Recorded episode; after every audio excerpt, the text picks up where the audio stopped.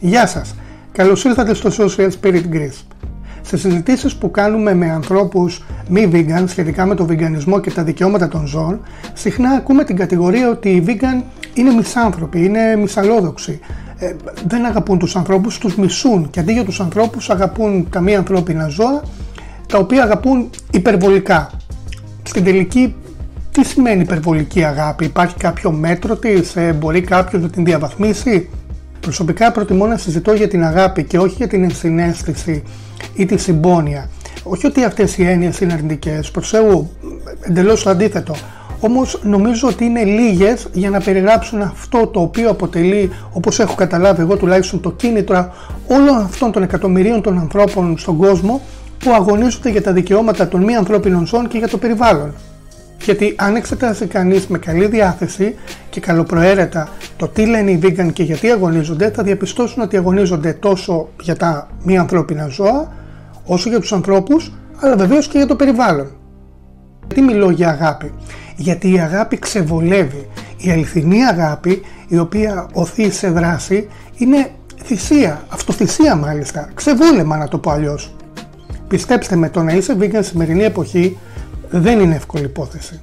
Και δεν αναφέρομαι εκεί που πάει ο νους σας, τι θα φάω, τι θα πιω, τι θα ντυθώ, καμία σχέση. Υπάρχουν άπειρες εναλλακτικές και δυνατότητες. Μιλάω για το κόστος στο επίπεδο των ανθρώπινων σχέσεων και πολλοί από εσάς που με ακούτε καταλαβαίνετε τι εννοώ αυτή τη στιγμή. Όμως έτσι είναι η αγάπη, η αληθινή αγάπη, θυσία και ξεβόλεμα. Και εδώ έρχεται η χριστιανική αγάπη. Θα μου πείτε που κολλάει το ένα με το άλλο.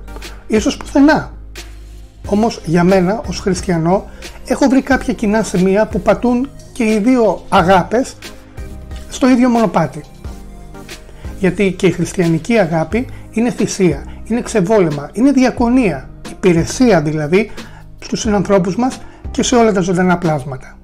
Και μιας και μιλάμε για χριστιανική αγάπη, στην περιγραφή αυτού του βίντεο μπορείτε να βρείτε το σύνδεσμο για το βίντεο «Ο ύμνος της αγάπης» το οποίο είναι μια οπτικοποίηση του γνωστού αποσπάσματος από την επιστολή του Αποστόλου Παύλου.